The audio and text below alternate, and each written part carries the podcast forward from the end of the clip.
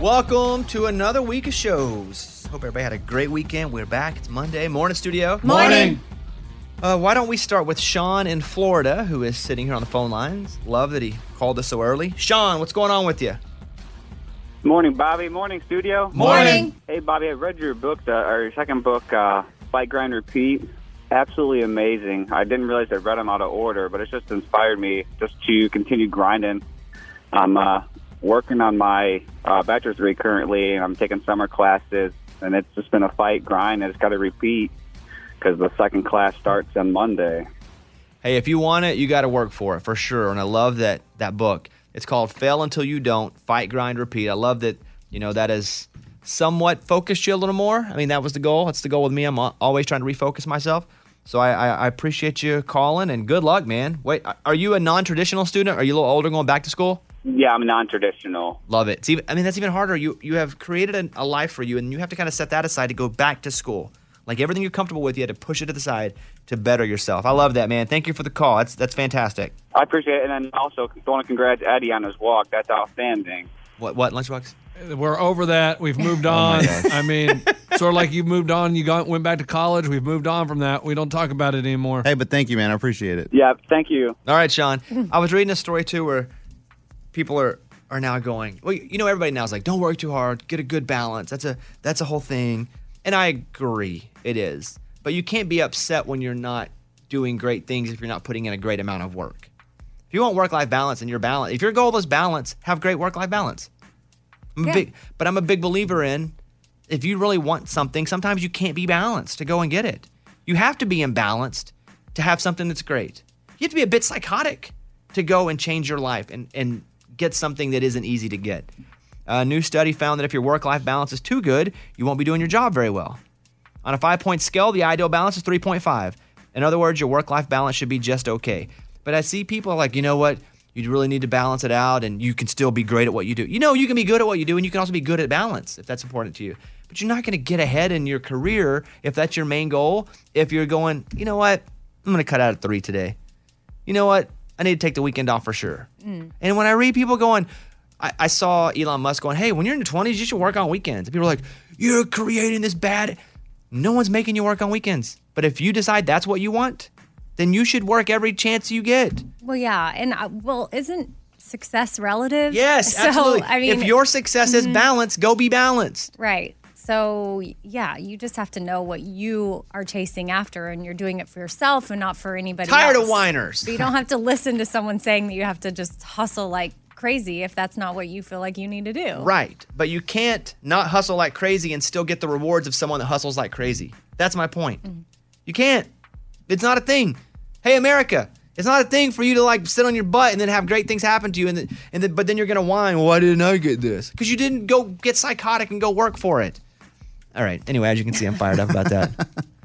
Just wild to be like lazy people, man. Don't get me started on lazy people. And if your job, if your goal is to be lazy, good for you. You did it. But be having finding balance. But you can't be equal lazy, and act like you're a hard worker. You can't. It's just not a thing. I'm fired up. This is going to be a fantastic show. It's the Good News Countdown. Counting down the biggest good news stories across the land. Let's go. This will make you feel good. Number five. A bulletproof vest may have saved the life of a cop in Idaho, but not in the way you're thinking. A few months ago, Officer Erin Bustos told her doctor that her right boob always hurt when she wore the vest and she didn't know why. Turns out she had a tumor, and luckily they caught it before it spread. Oh, but the vest was fitted tight on her. Here is Officer Bustos talking about her diagnosis when she complained of that pain in her right breast. I mean, wearing a vest isn't comfortable in general. We all know that. But it was a different type of uncomfortableness. It was stage two breast cancer. Not blessed to be put in this situation. But if I can do something positive with it, why, why wouldn't I? And we talk about the story and we encourage you to check yourself even. Yes, you self exams, or if you're 40 and above and you can or you have access to mammograms, that's something they recommend doing. Number four. A toddler wandered out of his parents' house in the middle of the night and was missing for two days. Two days. What? Two, not two hours. Two, Two days? Oh my goodness. But then a reporter was on his way to cover the story, heard some noises coming from the bottom of a ravine, and found the kid. Oh my gosh. The kid's gonna be fine. Wow. Tod- toddler. They didn't say, didn't say how old exactly. Oh my gosh. Wowzer. Number three. If you haven't heard about this guy, he's awesome. 22 year old Daniel Marshall has autism. He works the drive through at McDonald's in Arden Hills, Minnesota. Everybody loves him because he sings. Here's a clip of Daniel working the drive through. We love and need. This guy is great. Thank you so much for choosing Arden Hills McDonald's. My name is Daniel. How are you today? He's actually a pretty good singer, Love too. it. He is. Number two. There's an eight year old in Massachusetts named Danny Sheehan who's been fighting brain cancer. He loves the Aquaman movies. So last year, he got a FaceTime call from Jason Momoa. And last week, the town unveiled a new mural with both of them on it. Huge wall. Both of them dressed as Aquaman What? together. Yeah, that's pretty awesome. Here we go. Let's go number one. Number one. A four year old girl in Indiana recently collapsed during a game of tag, and her dad saved her life with CPR, even though he'd never been trained to do it. He remembered the scene from The Office where they do CPR on the dummy to stay alive from the Bee Gees. Oh, hilarious. Here's a clip from The Office. Well, a good trick is to pump to the tune of Staying Alive by the Bee Gees. Do you know that song? Yes, yes, I do. I love that song. First, I was afraid, I was petrified. No, it's ah, ah, ah, ah, Staying Alive. Ah, ah, ah, ah, staying alive, staying alive. Such a great episode. and then also, yeah, remember that and did it. See, The Office does save people's lives in many ways. All right, there you go. That was the Good News Countdown. Hope you guys are good. Hope you had a great weekend. Let's open up the mailbag. You send an email and we read it on the air. It's something we call Bobby's mailbag. Yeah. Hello, Bobby Bones. About two months ago, I, as the maid of honor, planned a bachelorette trip to Charleston, South Carolina. I was in charge of planning, booking, and fronting payments for the trip. One girl politely asked if she could wait until after the trip to pay me since she was tight on funds. I, I gladly agreed. The bachelorette party comes and goes. We all had a great time. Two weeks pass from the trip, and the bride suddenly has to make some unexpected cuts from her wedding guest list due to COVID restrictions in Virginia. Unfortunately, the girl who still owes the money for the trip got cut. Oh, Let's just say she did not take it well at all. She unfollowed not only the bride, but me as well. Two months later, she still owes me money for the trip to Charleston. Dang. I've texted and reached out to her multiple times for an update on when she might be able to pay me. I have not gotten a response. I'm asking for advice on how I should proceed further. Thank you for taking the time to help me out. Signed, Disheartened Maid of Honor. ugh, that's awful. It's awful, and I got news for you. You ain't getting your money. Yeah, I would just let it go. It's gonna be hard to just let it go, but you can keep going. But you ain't gonna get your money. What are you gonna do? Take her to Judge Judy?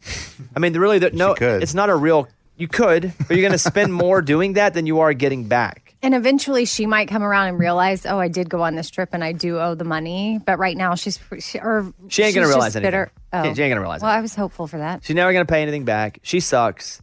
You are the maid of honor. You had to take responsibility. Sometimes responsibility bites you in the butt. And what do we learn here? Don't front people money if you don't really know them. Yeah. As soon as you read that, I knew that she wasn't paying back that money. There ain't no chance. I know you have hope for good hearts, Amy, everywhere. But if she had a good heart, she'd have paid it back already. I mean, I guess so. She's not gonna wake up in the middle of the night and be like, oh, you know what? I Well, really. when- ma- yeah, I I still am going to hold out hope for that, but no, don't expect it. if it happens, it happens. I don't think you'll Yeah. ever hear from this girl again. She's going to stay as far away from you as she possibly can. And I think, as a lesson, don't loan money to people who you don't know. And when you do loan money to people you do know, heck, don't even expect to get it back then. right. So, sadly, I think you're just out the money. But that's that's a bad person on her part. That now she doesn't want to pay it back because she got cut from the wedding. Yeah. that's not the maid of honor's fault. Yeah, not at all. But I mean, man, the bride should have consulted her. Hey, who hasn't paid? So we make sure that we get them to pay before we cut them. That's true. it's like fantasy football with us. Oh yeah. If you don't pay, so- someone can lose at the end of the season. Be like, well, I didn't win, so I'm not going to pay. So you can't even get in the league to start until Yeah. you pay it back. that's dirty. That is dirty. So, hate to tell you this, but you got to cut your losses. Stop trying to contact her. Move on. Amy, Amy ho- is holding that hope for you that one day, Yeah, in I'll a good it like there. a good Disney movie, Mhm. she'll come back around. but uh, I don't think it's going to happen. Uh, tough love here. You ain't getting your money back. Hopefully, we all learned a lesson here, right? Yeah. and people listening learn a lesson if they have an event they have coming that they're planning or they're in charge of something and they need to gather money from people. Maybe do it all up front. Although Charleston, excellent place to go. Oh, it's Charleston's so it's cool. the best. Yeah. So we encourage people to go to Charleston as well. All right, there you go. That's the mailbag. We got your email and we read it on the air. Now it's time to close Bobby's mailbag. Yeah. We love to hear from you guys. What's your question? Let us know. Morgan, how do they reach out? Mailbag at bobbybones.com. On the phone, it's Adam who is in Virginia. Adam, what's going on? Good morning, studio. Morning. So um, last night, my wife and I went out for our 18th year wedding anniversary. We went out to dinner. Um, we paid. I paid the bill. Everything was good, and I was waiting for the change to come back, and the waitress never brought back the change. So my question is, you know, should I have said something to her? Um, but she assumed she just kept all the change, which was, you know, I was going to give it to her anyway. But I was just curious, you know, should I have said something to her? If you were going to give all the change to her anyway, I think it does affect us a bit.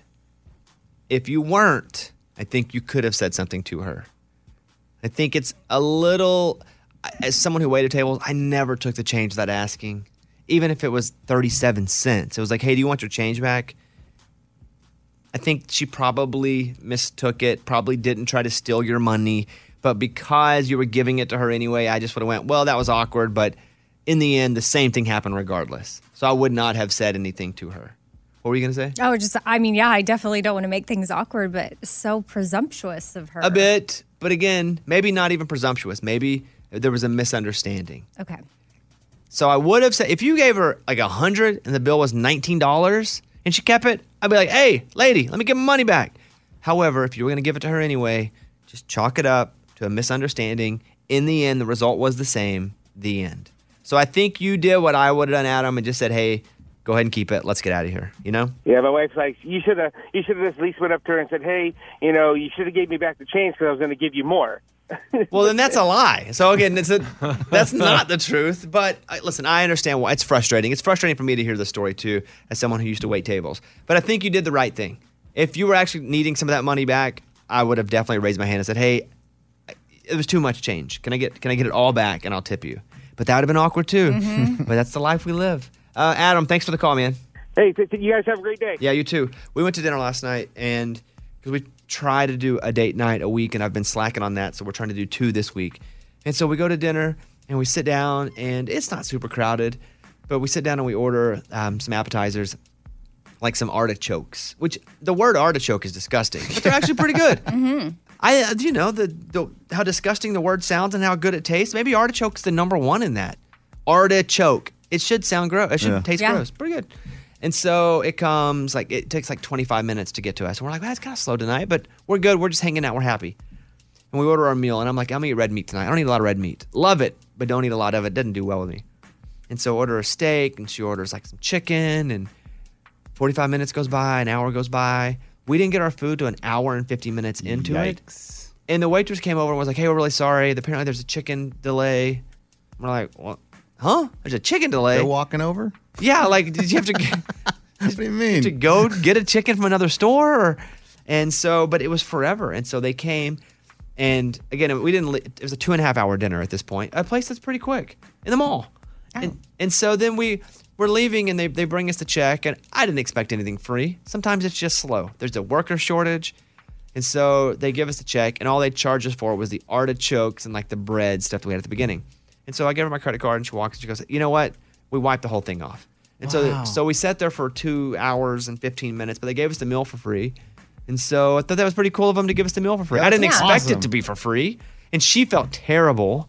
There was nothing she could do. So because you didn't have a credit card run, like how did you tip the waitress? I keep a, I keep cash, and I think I tipped. I gave her like sixty bucks in cash. Oh, nice. On the table. You think you would have gotten that for free if you would have complained the whole time? Like, how, mu- how much longer is this going to take? We don't have a lot of time. Like, you know what I mean? Like, do you I think don't she- know because it wasn't first given to us for free. We never asked for it. Right. We were just smiley as could possibly be, and they appreciated that. And she was frustrated on her end and our end, I think. But and then we did not get to watch our show last night, which stunk because we were at, sitting Ah. at dinner all night long. Now I start to get mad now. this is where I get frustrated.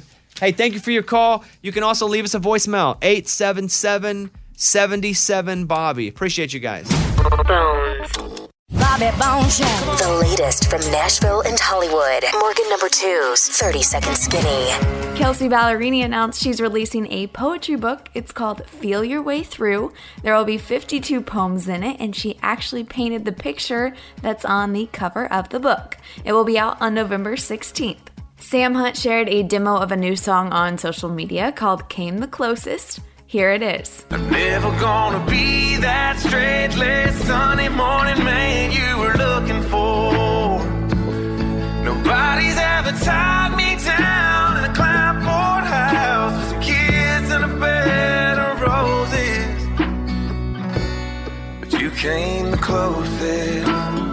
Carly Pearce talked about the women who inspire her. Physically, I would say Carrie Underwood. I think she's the hottest person ever. I was staring at her at the CMT Awards. She looks so strong and fit and all of that. And then I guess just overall would be Dolly because I think everything that she embodies from the way that she carries herself in her career, the artist that she is, the wit that she has, the unapologetic side of her is what I would like to be. I'm Morgan number two. That's your skinny. It's time for the good news. With Bobby. Tell me something good. A Georgia waitress became a hero while driving home after her shift last week. Keeleen Harper saw something burning on the side of the highway, even though it was dark and she was alone. She pulled over slowly and then she called 911. She did not realize it was a car on fire until she stopped and started walking towards it. The entire front was engulfed in flames. She said it was scary, but she was afraid if she didn't stop, nobody was going to stop. So she looked in and found the driver, Ashley Strawn, with her legs trapped underneath part of the car and she couldn't get out. She saw a huge gash on her leg, her head was bleeding. So she reached in, grabbed under her arms, like under her armpits, laid her down, and pulled her out of the car while it was burning. Wow. I mean, that's so brave because, I mean, also, I you never pulled know over. if it's going to, yeah, especially she didn't know it was on fire, but once you find out it's on fire, it could go up in flames at any moment, I mean, I think it's brave even just getting there. blowing up. Yeah. I think if there's a small fire on the side of the right, like right off, I don't think mm-hmm. I'm stopping. Yeah. I'm like, maybe somebody else will. Or you call 911. Yeah. Yeah. And so she pulls her out. She says, quote, it was just instinct, maybe a motherly instinct, or maybe just a human instinct. The girl who was in the wreck or was in the fire is now recovering in the hospital, but she's already sent a video message saying, Thank you for saving my life. And the key word there is recovering. Yeah. Like she's going to make it because she stopped, pulled over, saw the fire, went in after her, and pulled her out. But I think there's hope for us because she said it was human instinct. So we'd probably, we haven't been in that situation. So if we were, we'd probably pull over. I hope. I hope that about me, You but I haven't I'm, had the chance I- yet. uh, I've seen me do things before. I'm not that mm-hmm. heroic. All right, there you go. That's what it's all about. That was Tell Me Something Good. Hello. How are you? Hey, Bethenny, I'm Bobby. Good to meet you, sort of. Nice to meet you too. I'm just getting some read. I don't have to read, so I I guess I might get, don't need reading glasses. But whatever. I don't know why I just assumed that I had to read because I assumed that I was doing the podcast. But it's you, Bobby. Nice to meet you. Yeah, nice to meet you. Do you do your podcast from right there? I do. I do. It start. I never. I never did a podcast before the pandemic, so it sort of started with quality. I You guess what I they mean? don't The expect bar's low. more. Yeah, I mean, if that's what you've been getting the whole time, there's no extremely high expectation of quality. It's like bad sex and bad pizza. This is what it is, and it's you know. I guess it's better than nothing. Hey, you're very self-made, and you know it's a time now when people are trying to figure out, you know, what they're self-making after the pandemic, especially. Like, what is your advice to folks? Because I know you talk about this in your podcast. Like, how in the world do you stop doing what you're comfortable doing? You're making a decent living. Like, how do you start to approach like a new life with sacrifice at this point? Well, that's a great question, but it was sort of handed to us because the snow globe was totally shaken and everybody had to scramble and figure out what their next move was. Some people were stunted, which many people are in the scenario you're describing. And, and of course, it's easy to tell people, oh, walk away from your 401k and your insurance and whatever your corporate cubicle lifestyle provides. But we found out by being uncomfortable during the pandemic how little we could survive with, whether it was uh, restriction in finances or travel or office space or staff or uh, resources. So I think that was a good dress rehearsal for taking more chances and really just making yourself jump and then you'll fly. And like I said, it's easier said than done, but I find that most people have finagled and hustled and figured this thing out in some way. I mean, it was very different in the beginning. People who are in real estate aren't getting paid. They're, they they uh, people are defaulting on their their rent and their their leases, and so many businesses no customers. But everybody sort of became nimble and figured out how to do it. I mean, not everybody, obviously, um, but I just think it's been inspiring in that way. You know, the first time that I saw a preview for The Big Shot with Bethenny, I was watching the Friends reunion, and I go over to HBO Max. I bet a lot of people did. They had their subscribed to HBO Max because of the Friends reunion. Um, but HBO, it was prime. Like this is a big deal for them to put your show up there. So and so I clicked the show, and this is basically you trying to find a number two to you, right? Right. Um, I don't know what kind of infrastructure you have. I mean, I've heard you're, you know, this is a really major show and a really big deal. And don't take this the wrong way. I've never listened to any podcast. I'm very uh, tech challenged and and unaware of many things that people would think I'd be aware of. Uh, but I don't have a very big infrastructure to run the level of the business that I'm running. And I find that managing people and finding people is the hardest part about business by far. So I had a production deal with Mark Burnett and also needed to find someone. So I put the two together. It really was just what could I do a show about that would be something where it wasn't some extraneous thing adding something to my plate. This was double dipping. But what if you get on the show and you know some of these um, other competition shows, and, and you do you have all these people you cast, but all of them suck, and then you don't really have somebody that you trust to be your number two. Do you have to hire someone, or you just go, eh, not for me?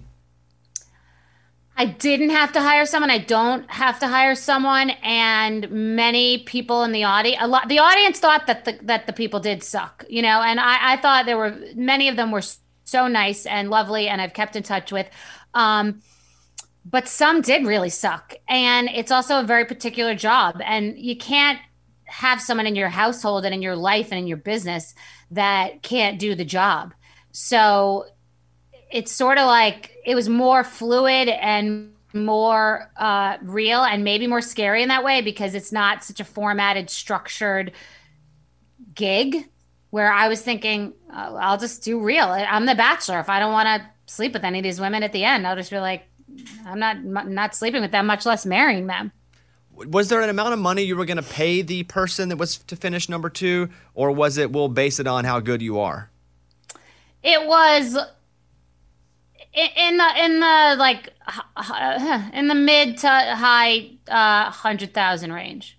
But it Well, wasn't thing is- established, is, what. I'm saying. I mean, it wasn't like you didn't come on the show and go, "You're going to make two hundred fifty thousand dollars if you win, and you're my number two.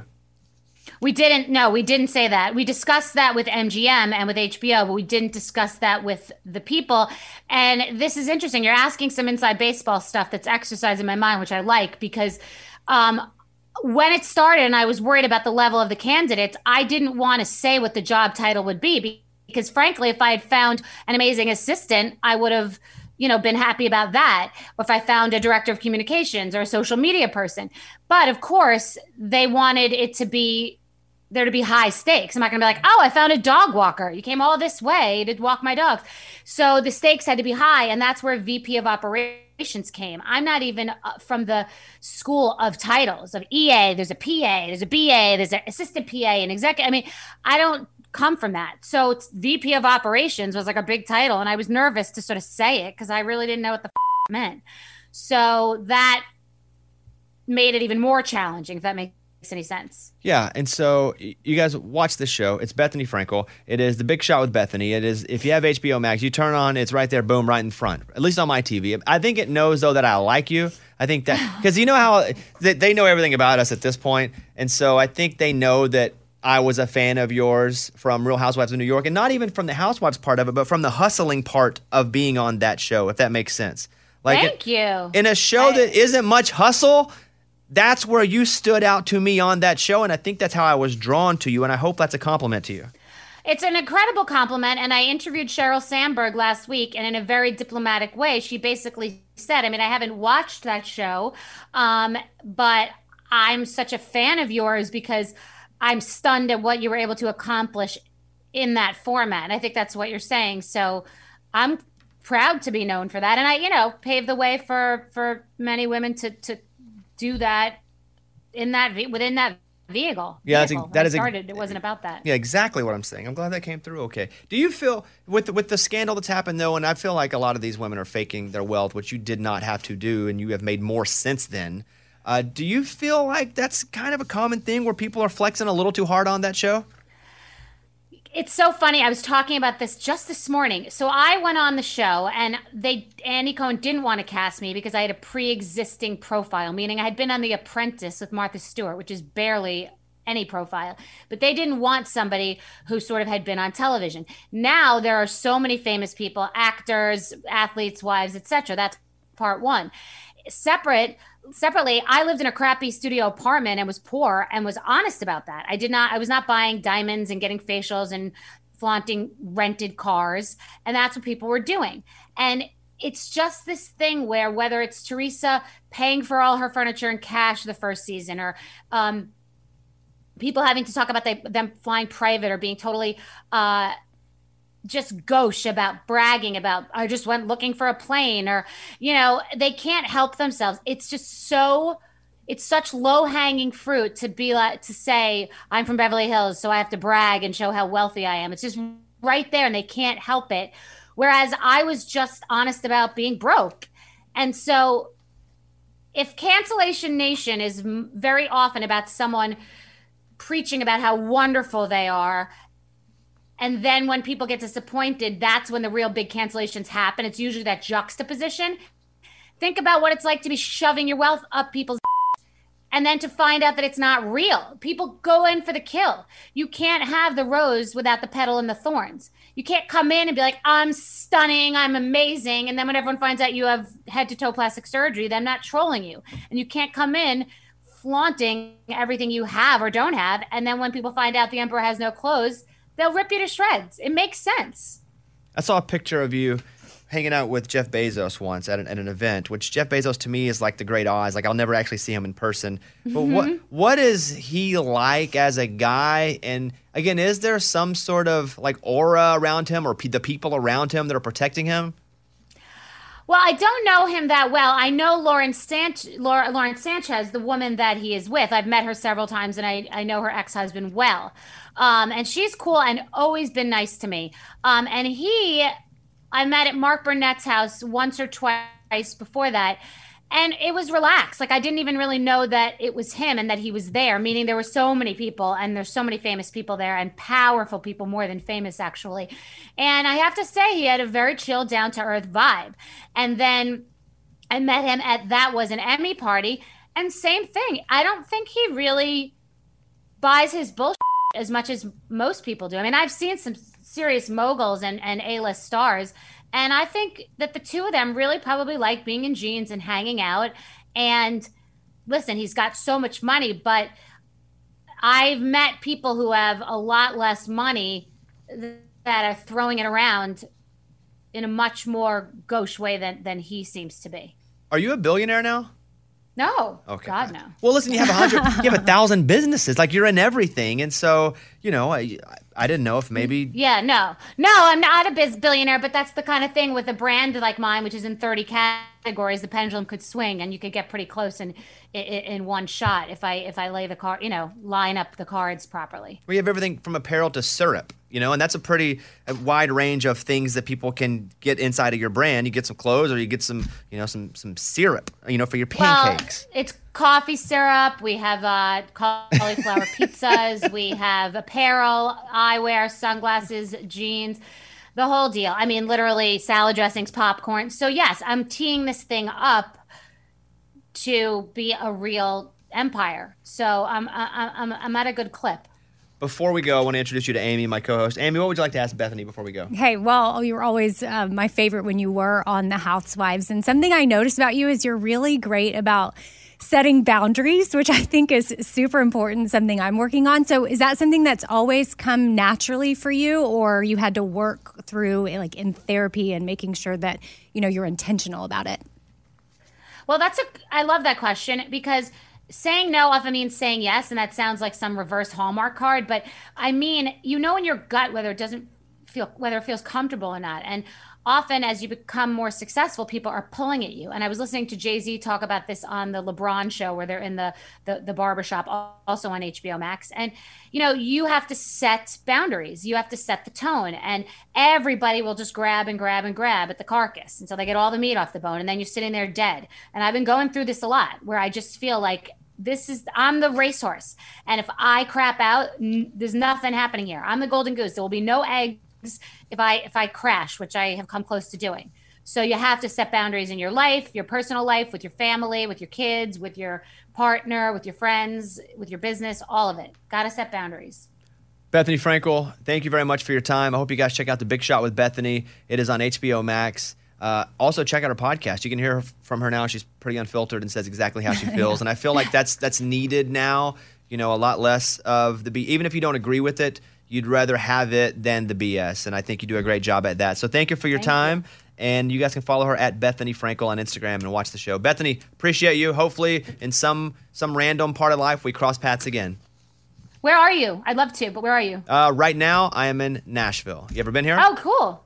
I I have, but that like for a book signing, not not in any kind of meaningful way. That's awesome. Well, let me ask you this then about book signings Go. because when I did my book signings, I did them for free. Now people are charging like 40 bucks to come to a book signing. No, are you serious? Yes. Stop. So you It's didn't ridiculous. know? Yes, we Amy and I talked about one today. Well, it doesn't matter who it is, but she's charging. Well, no, it's very stupid because people don't read to begin with, and people don't purchase books anyway. So you should be, I mean, you should be paying them to come at this point. That was my point. I was like, I was just begging anybody to care f- to read one page of the book, but people are now. Char- did you? You didn't charge for your book signings, right?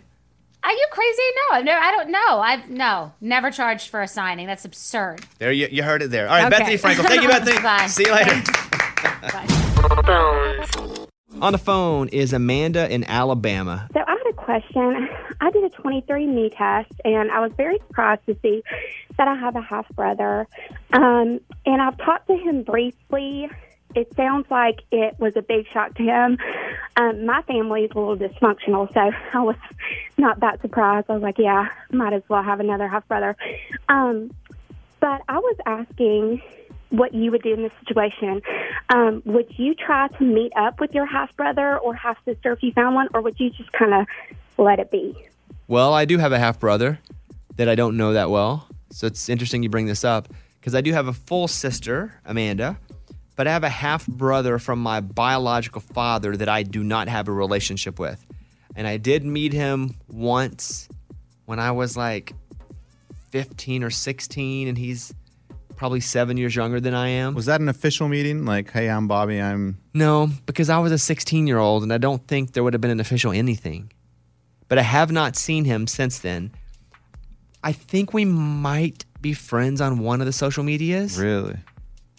And for me, it goes, how interested am I in getting to know the person? I probably should be a little more interested because he is blood, but he also hasn't reached out to me either.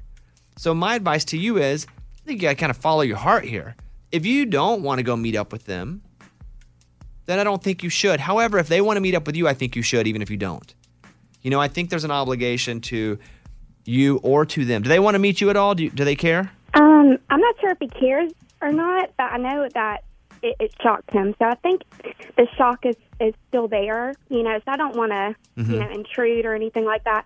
But I, I have the same um, feeling you do. Like, I, my life is established. It's, it's not something like I'm on a big journey to search or anything like that. So, um, that's surprising. I did not know that you had a half brother. So, makes make me makes me feel connected to you. Well, like you, my family was a bit dysfunctional as well.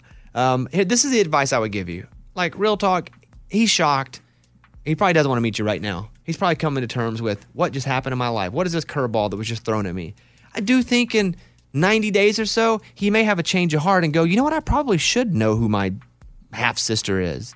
So, my real life advice to you is do you, have, do you have a way to message him on social media? Yeah. Okay, send him a message. Be like, hey, crazy for both of us, right? Hey, I'll, let's check in in a few months and see if we care about meeting up with each other or not. And just take the pressure off of him. That's what I would say. And then if one of you ever wants to do it, I think it's there's an obligation to do it. If you don't want to, but he wants to, I think you need to in a few months. Same for him to you. I think you owe that to each other. If he reached out to me, if my half brother reached out to me, I was like, "Hey, I'd really love to meet you." Okay, got it. Well, let's do it. But do I have a need right now, an insatiable thirst to go meet a half brother? I do not. So that's the advice that I give you, Amanda, because I am living that as well. All right. Well, thank you so much. Check in, say, hey, I'll hit you up in a few months. We can decide then. Live your life. Hopefully, you do meet. Hopefully, it's another family member that you can love and use as support or be supportive of, and everybody lives happily ever after. Listen, I doubt that's going to happen over on my side, but you never know, right? All right, Amanda, have a great day. Thank you. Bye bye. Bye. Let's check the voicemails. This is Holly from Nebraska. Hey, Bobby Bones and the rest of the studio. You were talking about medications and their expiration date. I'm a nurse, and yes, you are absolutely right. Most medications do not expire, they just lose their efficacy. However, one medication that you don't ever want to take past the expiration date is aspirin. It actually turns into a poison. Don't take aspirin ever past its expiration date. All other drugs, safe. Go for it. Thanks. Have a great day. Love your show. Bye. I'm scared. She said ah. I thought she was going to say Advil, and that's the poison I took like a, a while ago. Whew. Yeah, but even aspirin, like I take baby aspirin every day. You do? I have to. Because if you're okay. a blood thinner. Mhm. So, but I've taken a couple different things. But uh, I just sometimes I eat aspirin from the '70s. I'm like, well, that looks fun. I keep it Oh, all the that's generation. I know. man. No, I'm scared. Here's Amy's pile of stories. So Popeyes is selling I don't know meals for people who can't decide, and what they're putting inside is just their most popular item, chicken sandwich, because they feel like everyone's going to be okay with that. So you can just go to Popeyes and say, "Yeah, I want I don't know." but do they put other stuff in there too? well, if you order from their app, you get like a free lemonade, but no, it's just a chicken sandwich, and like that's your meal. Their And- I don't know meal is the chicken sandwich. I would think it would be like a mix of stuff, like a grab Right. bag. Sure, sure. Or they're like, all right, you get a couple Mhm. strips, you get a couple. yeah, like you can't decide, so you just Yeah. get a little bit of everything. Yeah, no, they just decided to go with their most popular menu item. So that's what you get if you go order, I don't know. I'm gonna tell you, I think pound for pound, Popeyes has the best chicken strips. You know, when it comes to chick the strip with their honey honey mustard, which is like it's called like Mardi Gras mustard. Oh my! It's the best. Huh. I used to get it every day when I would drive from Arkadelphia to Hot Springs, Arkansas. Every day. Every day. Every day. when I was going to work at radio at KLAZ, I drove an hour. And now would stopped. and almost every almost every day I would go to Popeyes and get the chicken strips with Mardi Gras mustard. Wow, it it's so such an underrated fast food item. I guess it is because I don't know that I've ever had a Popeyes chicken strip. Uh, well, bring him in, boys. All right, what else you got? Well, this is just a PSA reminder. We've talked about this on the show before, but I'll tell you a story of what happened to a woman who was walking in Pearland, Texas, when a man came up behind her, put his hand over her mouth, and pushed her to the ground. Wow. She was quick thinking, and even in that intense situation, remembered that if she put her finger on the lock button and then on the volume button on her iPhone, that would call 911. It's the SOS feature. So You that's just- the top two buttons. yes. So it's just the big button and the top button on the other one. and you hold it down for a few seconds Yeah. and it will call 911 for you. And so she was able to do that. And that alone was enough to scare her attacker off, knowing that she had already called 911 and they would know her location. Good to know. So thank goodness. And she said, you know, after this experience, she's not going to really go out at night. She's not going to go anywhere alone for the time being. But yeah, just a great story of it a- actually working and then a reminder that you can do that. Well, on a slightly different note, I see that people are sleeping with their Apple Watches on and leaning on the button on the Uh-oh. side, and 911's being called to people's houses. And Oh. they're like, "Oh, what's up?" Oh. They're like, "You called 911. You had a but." So they're saying, "Hey, you maybe you shouldn't sleep in your Apple Watch." Yeah. because there's a big button on the right. I've only recently got my first Apple Watch, and there's a big button on the right side that you push to like talk to Siri. But if you hold it down, the cops come. Wow. Okay. Good to know. Yeah, there's your other PSA. All right, what else? So, do you and Eddie do anything before a Raging Idiot show that's like your ritual before you hit the stage? Uh, yeah, we, we go, hey man, hopefully the show doesn't suck. That's about it. Oh, that's or, the ritual. or when we were doing straight comedy in the theater, we would just go over because th- we have to hit certain marks at certain times for laughs, as opposed to we're doing a full band show with just music. Mhm. So we would we'll just kind of mentally rehearse more than like have. All right, put your hand in. Yeah. We don't do anything before the show here. Oh yes, we do. What? Oh, this sucks. It's so early. No. yeah. Uh, yeah, we've had things before. Like there was a streak way back in the day. We used to play a song every single morning. Well, Now- yes, But I but that's not something we did. I just played it. I was Y'all just had a like- hype song? Yeah, we did Yeah. every single morning. With same the Good song. Life, Kanye. I played it every morning. The whole song. Uh, My boss is no. That's, That's not it? No. Wait. Are you singing Power? Power. Okay, Yeah. that's okay. That's not it. Uh, boss would be like, "Why are you playing a full song of Mhm. Kanye, we- which we don't even play every was morning?" our And I was ritual. like, "We've been killing the ratings. I ain't stopping." It's like Dan from Not Dan and cutting Shay's his hair. hair. He's like, "I ain't cut my hair. We're doing great." Why? Why do you bring that Uh, up? well, Justin Moore was just talking about what his band does before they go on stage. A lot of times, me and my band, the first time we see each other all day, two minutes before the show, we take a shot together. Right behind the stage, we walk on stage and go. That's pretty much it. So his is he takes a shot. I will mention something about Eddie and I. We're going to announce one more Raging Idiot show for the year. We've got two festivals, one in Texas, one in Kansas. But we're going to do one more show. We can't. I'm not. We're not going to tour the whole year. We'll let that. But we have one more big show we're going to do. We'll announce that probably Wednesday. Oh, okay. All Cool. right. There All you go. I'm Amy. That's my pile. That was Amy's pile of stories. It's time for the good news. With Amy. Tell me something good.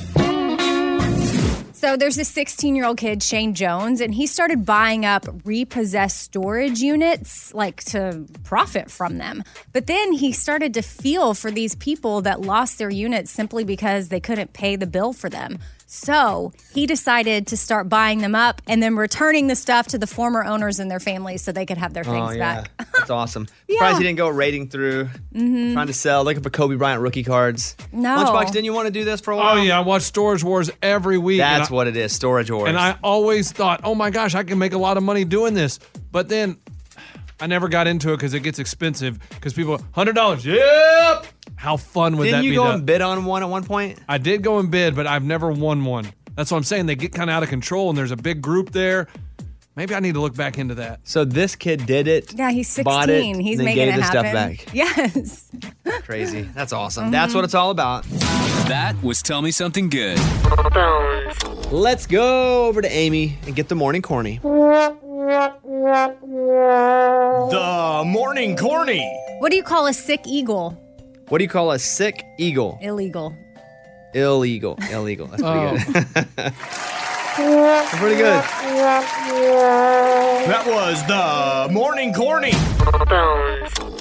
Walk us through what happened, Lunchbox. So I am walking towards the playground at the park and I step on something in the grass and I look down and I pick it up and it's a lady's wallet. So it's like um and has credit cards in it, has a library card, some business cards, and I'm like, "Wow, driver's license someone dropped their wallet at the park." Did you open it up and look and see what Yeah. the name was? Yes, because it's it's not even you don't even have to open it up because all the credit cards on the outside. It's just like a little folder thing.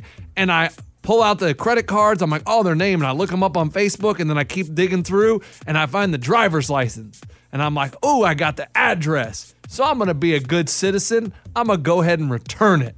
So how far from where you were standing to the front door of this person's house? Two and a half miles. So they were just playing at the park, forgot it, lost it, fell out of Lost their it. Yeah. And so I, I got in the car, drove over there, I knock on the door, and I give it back to the lady. And you saw her. Saw her. Was she her. was she so happy that you so excited. She was like, "Oh my goodness!" Blames her daughter who likes oh. to go through the stroller and take things out, and guess took this out, dropped it on the ground. So I'm excited. Now the question I have for you is, how much did she give me as a reward? There are four options on the board. Was there cash in the wallet? There was no cash because I looked. Of course he did. And when you first saw the wallet, I thought, cha-ching. Okay, that's what you thought. Yeah. More than anything. More than anything. Okay. Yeah, it, it, it was like a, a, a By the way, great great job. Great gesture. Nice nice thing to do. Take it back.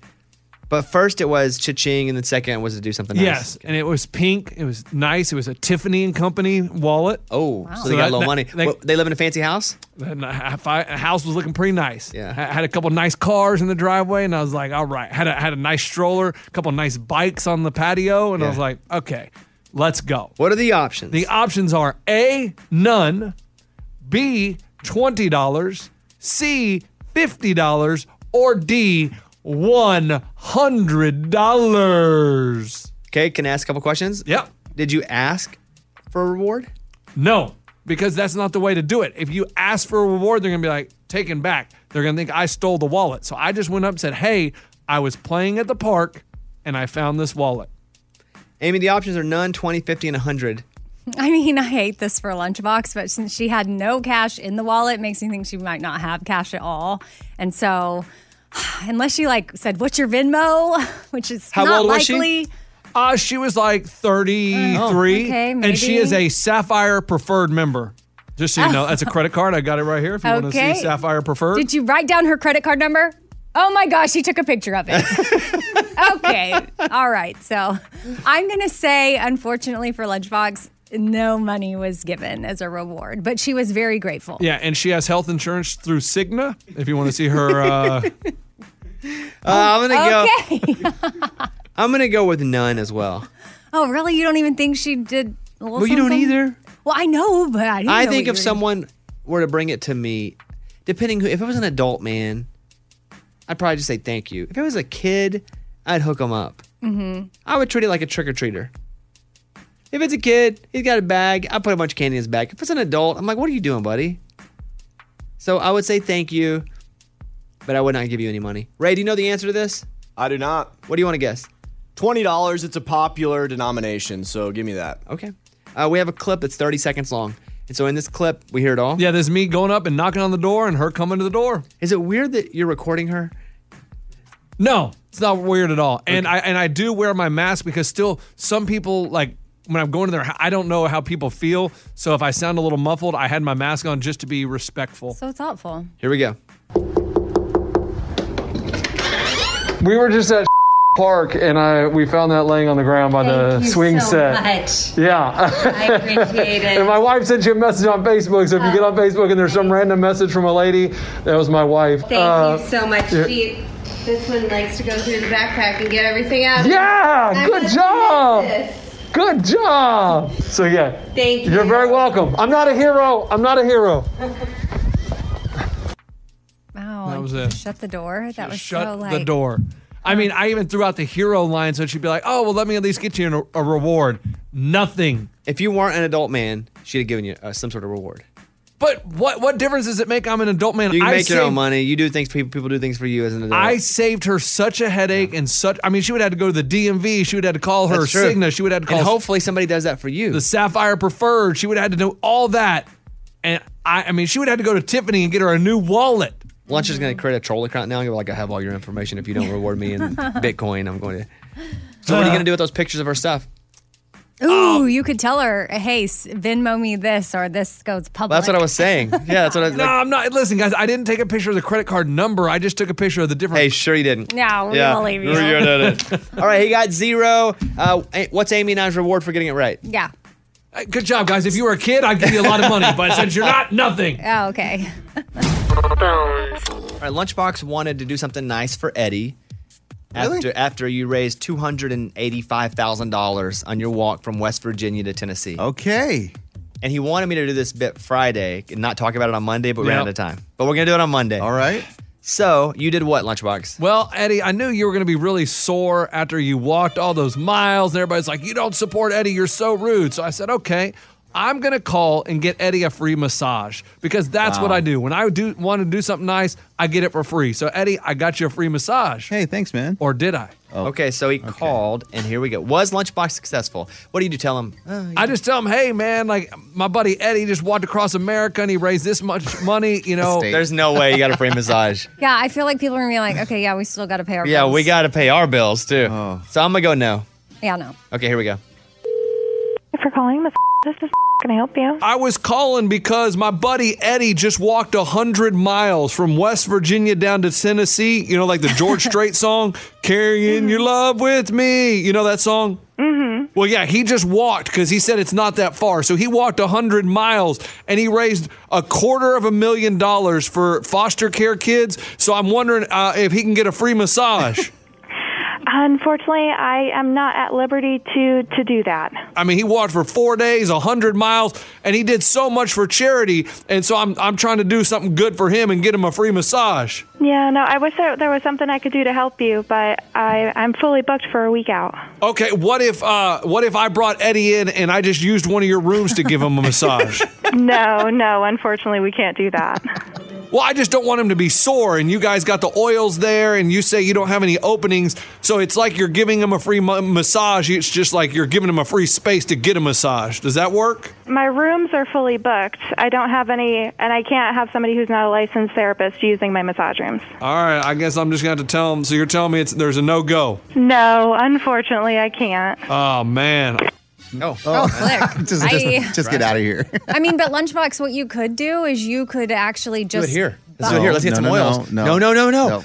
Let's do it here. Let's set up a table. I don't want a massage from Lunchbox. Yeah, that would no, be. no, no, no, they uh, got awkward. They got awkward. They got awkward. Well, I was going to say you could gift him one. Like I tried Oh, to- that's boring. Yeah, you could give him one too. I what if we lay Eddie on a guys can. table? Stop it. We get all the oils. We spin the wheel. Oh, and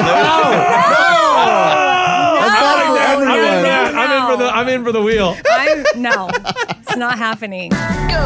On the Bobby Bones Show now. George Birge. George, how are you, buddy? I am so good, man. I'm on the dang Bobby Bones show, so I'd say life's pretty good right now. Well, I want to tell you about George and what's happened in his life. So he used to be in Waterloo Revival, and he's doing his solo stuff now. But this is a story of somebody blowing up on TikTok in a really weird, random way. And I know George, so this is fun for me. So this girl put out a TikTok video where she was just making fun of country music. I'm gonna play you the original TikTok video. Beer, beer, truck, truck, girls in tight jeans. So George, you heard this and thought what? Man, I was just, I had, that was literally my first day ever on TikTok. So I saw that and um, I had really been digging into songwriting recently. And the first thing I thought was, she made a great point. Like, there's no defending that. There's a bunch of that in our genre. But I kind of wanted to take those lyrics and show her that, you know, with a little bit of effort, um, country music could turn that into something cool. So here we go. Here is George's version of the song. Here you go. Just all you should know, it ain't all beer, beer, truck, truck. Girls in them tight jeans, small town riding around. Girl, I hope you're missing me. I know the city called you. Go,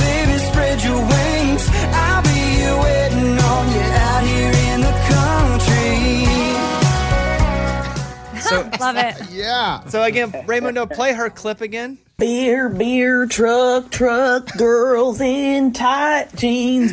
And then play George's song again. Just all you should know, it ain't all beer, beer, truck, truck, girls in them tight jeans. So when you posted this, George, I was looking at your TikTok. I think you had like 10 TikTok followers. So you have blown up since then. Has it been weird to watch the thing go viral? It was absolutely insane for me. It was a song I never meant to finish. Um, I was on a writing retreat, and I had gotten a TikTok account that day, and I posted it just thinking nothing of it. And we went to dinner, and came back like three hours later, and I had ten thousand followers, and it had a couple hundred thousand views. And we freaked out that night. We were all celebrating and toasting, and then it just went absolutely insane the next week from there and I ended up finishing the song, and um, it's just been absolutely surreal for me. The song I never thought I'd finish um, has turned into something really cool. The video has uh, about 3 million views right Wow. now. Amazing. Hey, is it uh, anybody hit you up from a, like a label going, "Hey, we like this. Let's do this." Yeah, so after that took off, um, like every big label of my dreams started blowing up my phone. it's like it doesn't feel like real life right now. Um, so I did just sign a record deal with Records, and um, we were able to put this song out. And um it's no exaggeration to say it's completely changed my life. And here it again is again from her. This and I have a question about her, but play it one more time. Beer, beer, truck, truck, girls in tight jeans. Have you talked to her at all, George? Yes. So uh, we have talked a little bit, and I was a little bit anxious putting the song out, um, just because I know she was poking fun at the song, but I didn't know how she would react to it. And she was so cool about it. She was super excited about it. She loved it. I actually ended up uh, crediting her as a songwriter on the song. We talked about that. That's funny. So it's just been so fun, man. Well, that's a fantastic story. Uh, George, congratulations. Uh, just he's still hanging in there, creating music, and who know who knew this would be what it was, Right. Mm-hmm. That, that made it all happen. So you can follow George on Instagram at George Birge, but it's George B I R G E, and we're gonna play the whole song now. Here is anything you want to say before I hit play, George? I just want to say thank you guys so much for the support. This has been incredible, and um, I can't wait to see where it goes. It's time for the good news. With producer Eddie. Tell me something good. Peggy is a nine-year-old border collie living in the UK, and about a few couple years ago lost her hearing, so she couldn't hear anything. But she's a sheepdog, and so the farmers were like, "I don't know how we're going to communicate with Peggy because we were telling her like, hey, slow down, no, hurry up, bring the sheep this way." So she learned sign language, and now the owners can like sign to her and tell her exactly what to do to herd the sheep. It's pretty cool. That is pretty cool. Love it. Although my bulldog does know a little bit of sign language too. We can communicate with hand signals. Oh yeah. We have three signals that if I want him to just follow me, I just point at the ground and he will come up, run up beside me, and stay right behind me. Okay, well, that's cool. So, and that's only because I would tell him to come while doing that over and over. And then you slowly, I slowly started to back off on the vocal part, and I would only do that. And so it, you know, trained him to know what it meant together and then by itself. Um, I can do food, which I'll do food like a little gator chomp. Oh, like chop chop. And so I would do that, like that. You go to the swamp. I would do this every time I would feed him. It's just science experiments I do with, with my dog, and I would do the chomp every time I would see him, and feed him. And he, he now he understands if I just do this, it's, time to run over to the thing. Wow. hmm And sometimes if I do why ya yada with my fist, what does that mean? Well, I like to think he knows he's in trouble, but I'm not sure. why ya yada. All right, that's a good one. That's what it's all about right there. That was Tell Me Something Good. Lunchbox kind of pulled me aside this morning and said that I, I have opened the floodgates for other listeners to hit me up and ask for stuff now. Yeah, because we had Brad Paisley in on Friday, and Bobby's like, "Hey, Brad, I need you to do something for this guy on Instagram. He hit me up, and he's getting married, and they're going to dance to your song. So will you introduce them at your wedding?" And then Brad did it, played the song, and we're going to send them the video. So now, Bobby, that's all you're going to get is people saying, "Hey, can you get this artist to do this? Can you get this artist to do that?" And you're going to just be overwhelmed, and you're going to tell people, "No, no, no," or you're going to have to say yes to everybody. Well, I do say yes to as many as I can, but I also get that all the time anyway. And I just happen to come across that guy's message. And if I come across something, I don't mind helping people if I can. And also, it was, I had to reach out to Brad and the timing had to be right. I was pretty happy we were able to pull that off. Yeah, no, I mean, it was pretty impressive and how cool for those people. And then Brad invited them to a mm-hmm. show. I mean, the whole thing couldn't have gone any better than it did. The guy messaged me yesterday and was like, I cannot believe what just happened. It feels He like, a- yeah. He was like, this feels like a bizarro world where I talked to you, I talked to Brad Paisley, Yeah. Brad Paisley played the song, Brad Paisley. So that makes the fact that I can do that for a listener is the coolest thing ever. That's great. Like, open the floodgates. Okay, just look. I mean, I'm just telling you, that's all you're gonna get. Now, anytime you meet a listener, it's gonna be like, No, hey, no, Bob- no. Don't ask me. Don't ask me in real life. Hey, Bobby, just it's ask nice me to through meet me- you. email uh, and through message. It's nice to meet you. Can you get Luke Combs to do this? Hey, Bobby, it's nice to meet you. Can you get Miranda Lambert to do this? I mean, just wait for it. I'm happy when I can help to absolutely help, and I thought that was pretty awesome, didn't you? Yeah, no, I think it's His great. wedding's gonna be crazy cool now. I feel like we get asked. I mean, Lunchbox, don't you get asked if we can get Bobby to do stuff oh, for Oh yeah, people? I do, but I never get Bobby to do stuff because then I don't want to open the floodgates. All right, let's go over and do the news. Bobby's Big Stories. So, who on the show watched Mare of Easttown? Oh, I did. I- Okay, most of us, right? It's it's M A R E, Mare of Easttown. It's on HBO Max. It has Kate Winslet, who was in Titanic back in the day. And so now, you know, where they shot that show in that town, the person that owns that house is like, I can't stop people from coming to the house. Oh man. Oh, really? Yeah. Police are telling fans of that show to stop trespassing on private property in the Pennsylvania town where the show was filmed. Fans have flocked to several locations of this show, um, including where Mare lived. And the woman's like, I can't, every time I look out, there's somebody outside my house and I feel like they're going to break in.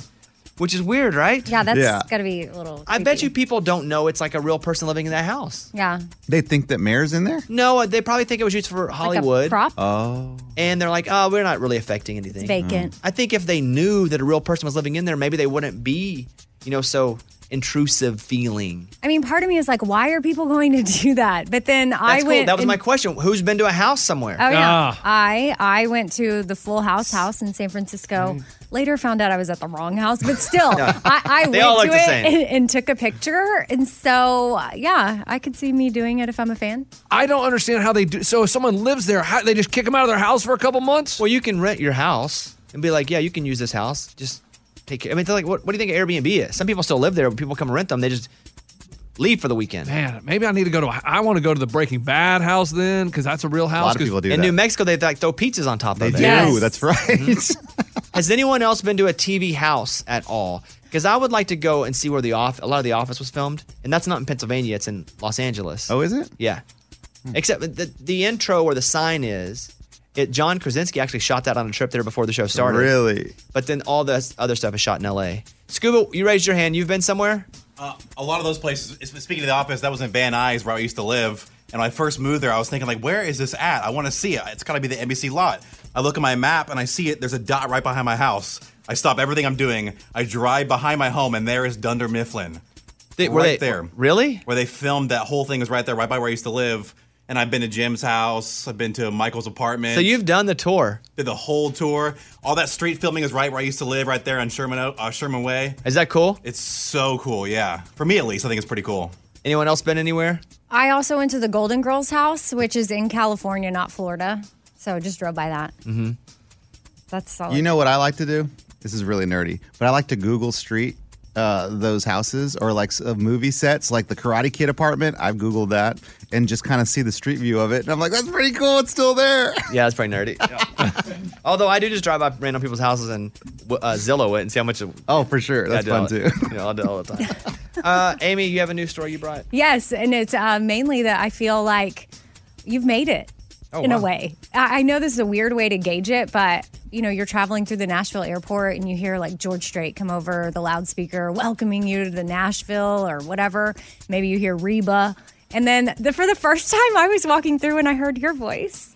Wow, really? Yes. It's about time. Yeah. I recorded that thing three years ago. Yeah, I- I'm I remember sure They, they hold it on file and they're like, no, he ain't made it yet. yeah, but I've just never heard it until now, and I thought, huh, well, isn't that just like the coolest thing? Well, and I'm sure there's good. a lot of accomplishments that you you like to check off in your life, and I feel like now you can check that one off. Amy, what did he say? I, just, I Oh, I don't know. Remember? I read think like was five pages years ago. I think you you say because I've heard it too. You say something like "Don't leave your bags unattended" and stuff like that. Oh, and I mean it too, guys. Yeah, don't. Sometimes I walk around just to check and see if people have left stuff unattended. Whose is this? It's probably mine. All right, that's the news. Those were Bobby's Big Stories.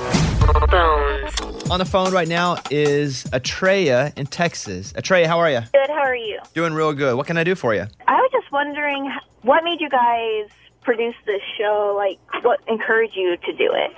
Are you a new listener? Yes. And how long have you been listening to the show? Uh, about a month now. Okay, still pretty new. Okay, well, do you ever listen to the show and go, well, this doesn't sound like that professional of a show? Like, it doesn't sound like a, a bunch of uh, broadcasters that trained to do this, and it sounds a little odd. Do you ever have that feeling when you hear the show? Yeah. Yeah, a classic. Um, that's and that's how the show came together. Honestly, as nobody had ever worked in radio but me. Um, I started when I was 17 years old. I was still, you know, high school and college. So I started a nighttime show, and I was a kid, but I always knew that I wanted to do mornings. And so I finally got a ch- shot at like 22 years old. And they didn't give me any money, honestly. They had no budget for me to do anything. Their station was doing terrible. I was broke. Um, and they said, okay, we'll go to mornings. And so I could only like hire people. Like I met Lunchbox at a bar and he came on and we didn't even have a, another microphone for him. That's Yeah. how, that's how awful the show, that's how bad the show was treated, but we didn't deserve to be treated any better at that time, if that makes sense. Like we weren't treated well, but we didn't deserve to be. We had no reason for them to trust us to do a morning show. So I had an intern, and then Lunchbox would stand in the corner of the studio, or he'd be outside doing stuff. Uh, I met Amy at a restaurant. She had never done radio. Lunchbox was delivering sandwiches at Jason's Deli. Amy was selling granite at a rock store. So I don't even know what she was doing, Rock honestly. store. I was doing Yep. sales for a natural stone importer. So I had a great job. It was people So who did I. made me feel better, but really weren't that good at radio. And it's the same today. Like, we're not that good at radio. Eddie was a local TV producer that I met when I was doing some local TV stuff. I was trying to kind of, you know, get my feet wet in TV. And Eddie and I got paired together, and then we became best friends. And I was like, hey, man, we're going to Nashville. Why don't you just come and do that here? And he's like, I don't know, man. I got 19 kids. And so, but when he moved here, Mike D was an intern who messaged me on MySpace back in the day and was like, hey, I'd like to do a podcast. I said, well, come up, let's talk about it. And then he interned, and then I moved him here. So it's a lot of people who had never done radio. It's basically me and a bunch of friends And we just try to be as open and honest and authentic as we possibly can. And sometimes it comes across wonderful and sometimes it doesn't. Raymundo was an intern at the radio station who we got paired together because I was doing sports talk on a like a Christmas holiday. And then he came and interned. And so it's people that have mostly, you know, come through the system and um, never really worked in radio or on the air. And now here we are, sometimes not being that good at being on the air. But the genesis of the show was a bunch of people hanging out, talking about life, hopefully uh, being relatable, compelling, but not sounding like broadcasters. We don't have good voices, that kind of thing. So does that make sense, Atreya? Yes. Now, what do you think of the show after you hear all that? Do you like us more or less? I I like you guys. I listen to you guys every morning on my way to work and any other time I can listen to you guys. Thank you very much. We don't claim to be the best radio show. We do claim to be a pretty good show at, you know, highlighting humans. I don't have a good voice. I mean, I sound like as gen- no one has ever heard me talk publicly and they went, "Hey, do I know that voice from somewhere?" Ever. Cuz I don't have a very good voice. I'm just like a normal dude with a below average even normal voice. I speak in a bad pattern. I don't have an accent but we do try to be as as human as we possibly can, faults and all. So, Atreya, where do you live? Uh, I live in Canyon Lake, Texas. All right. Well, we appreciate you. We hope that you hear kind of somebody on this show. Hopefully, represents what you stand for. If not, you know, a little bit of a lot of us. But we just appreciate you listening and spending time with us. Okay. Okay. Thank you for the question. Thank you. All right. Bye bye. They did a whole study on the creepiest jobs out there and what people think are the weirdest, creepiest jobs. Now, these aren't jobs that you've only ever heard of one person having. I'll give you one on the list. Okay. Okay. For example, if you work in an adult store, like an adult video or an adult, t- you know, creepy. That's a creepy job. So there are one, two, three, four, five, six. There are seven on the list. I've knocked off adult store. There are six left. Are they all in that like lane of no. So some But uh, no, they're Okay. not. They're actually not really at all. Okay. Creepy jobs. Huh. Most people think when you hear someone does that, you're like, oh, that's a creepy job. Okay. I mean, I feel like it, it it's not creepy. You have to do it, but a gynecologist? Yeah, makes the list. Okay. Of course. I mean, it's life, but still. That time that you went to a barbecue and saw your Yes. gynecologist at the barbecue, I still LOL at that story. Yeah, no. It was like I didn't even want to go to a guy. I I am someone that prefers females, and the one time I go to a guy because it was a friend referral, then that friend's parents had a barbecue and they invited him, and I went there and I was like, wait, what? I just saw you last week, and this is weird now. And it's something that you always do, you don't Yeah. always want. I I'm just don't give want an to see example. Like, my gynecologist out. him and his career, right? I, and I, I will compare it a little bit to this career. Like, I don't listen to a lot of the pop country stuff when I'm not on the radio because I, I hear it all the time. There are a few songs that come on, I'm like, that's a great song. And I'll be like, I- I will listen to it. But most of the stuff we play here on the show, I don't go home and listen to it. I'll be honest with you. So this is a weird comparison. But Well, ahead. hold on. I'm just saying because I'm always. Let me just follow me here. All right, I'll follow. Because I'm always around it. I don't really want it when I'm home. I wonder if Oh, that's how boy. gynecologists I don't think so. I don't oh think so. no, I don't, think that's the same thing. You don't think? No. A little bit though, right? Oh, no, no, no. Okay. Oh, Because no, Next up, Amy. no. You want to guess another one? Uh, I don't. I'm trying to think of what um, a um, a, a gastroenterologist. No, I don't think that's creepy. I I, don't think, think- that's tough. No, because if you have no, You're saying a proctologist, like in the butt? That's oh, different. they well, no, because when I went to get a colonoscopy, I went to a gastroenterologist. yeah, but I think that's. I don't listen. What do I know? Well, not, not on the list. What do you think it is? Oh, it's funeral home. Fu- uh, Yep. boom. Oh! Funeral director that's is on they're there. called. hundred percent. A Yeah. funeral director makes a list of one No of the offense. creepiest jobs. And Eddie, you have Oh. anything? I think that the anesthesiologist, the people that put people to sleep, like that. That's You think creepy. that's creepy? That's That's- not creepy, I think that's awesome. amazing. No, no, no, no. It's weird. There's that a lot of risk involved there. Yeah, It's weird that they have a power to like scary. put you to sleep and forget everything you, that just happened. Yeah, to and they're praying to God you wake up because like Yeah. they're- You think that's creepy? yeah, I do. no, No, I didn't make I it. I got another creepy one. Go ahead. Morgue. Well, And- and I guess maybe you count it. that's that kind of the same thing. Okay, Yeah. because oh man, that is the weirdest one ever. According to a poll by Knox College, here's what Americans view as the creepiest professions to have. Okay. There are still four more here. There is one kind of in that adult lane. Oh, star. No, No. a strip club manager. Oh, Oh, weird. If they oh, work DJ there, at the. St- yeah, you're that's like, pretty bad yeah. too. Okay, um, two Huh. of them are in entertainment. Hmm. Creepy jobs in entertainment. Oh, like a clown? Number one is a clown. That is Oh, creepy. good. Amy, I that's- think clowns get a bad rap. Yeah, they do. honestly, They're fine. People are like I'm scared of clowns. Clowns are mean. Clowns are.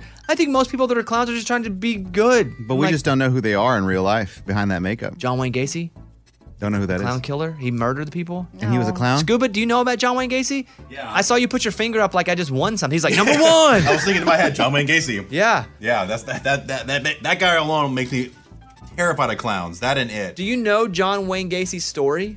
Uh, I don't know. I know very vaguely about his background and where he came from, but I know that he was just supposed to be a clown and then turned into a murderer, What are right? you guys talking about? You, there's a whole documentary on it, maybe on, on one of the streaming services. Wow, now. I will watch that. But he was an American serial killer. He was a sex offender. He was he Ah. murdered at least 33 young boys.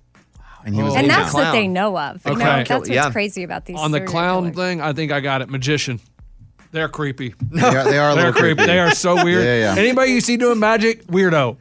I don't think that's true. Oh, are you I kidding think, me? Have you ever seen anybody on the street doing magic? You're like, oh, I'm not messing with that Well, guy. yeah, but even the famous magicians we've heard like creepy things about. But I think David David Copperfield. yeah, you know what? I'm just gonna go. You're right. Take it I have to. I'm just yeah. gonna give up because I can't really talk you out of that one.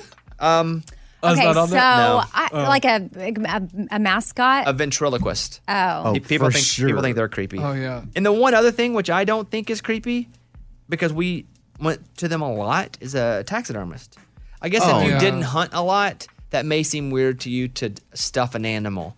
But I, I grew up my whole life hunting, and so I mean I feel like we Arkansas keeps calling taxidermists every week, like just checking on stuff. It's hard work too. It's like a surgeon. Yes, yeah. So I think that just depends on where you're from. Yeah. If you're from a hunting background or the South, a taxidermist is just like the dentist. Mm-hmm. Uh, you, you think it's weird, taxidermist? No, I don't think it's that weird. I mean, because people kill the animals, they wouldn't put them on display. But I think balloon animal guy, that's a weirdo. well, that's kind of Okay. clown, He's right? fine. He's no, he's not. I mean, I think anybody that wears that flower that shoots you in the face, weird. oh yeah. Bobby Bones Show. Bonehead. Story of the day. This story comes to us from North Troy, Vermont. A 40 year old man was getting excited. 4th of July is coming up. He's like, you know what? I need to start building some fireworks. So he goes out in his little camper behind the house, is building homemade fireworks when boom!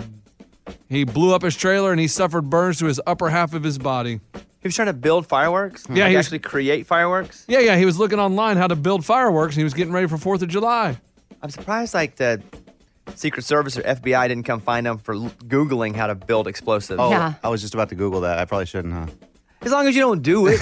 I think if you put Fourth of July fireworks How to fun, build yeah, but still, let's say you're a terrorist. It's not like you can look it up and also go, okay, let's also put Fourth of Family- July. They will never, they're never onto us. or family fun. Yeah, oh, I get it. But yeah, all right. I'm Lunchbox. That's your bonehead story of the day.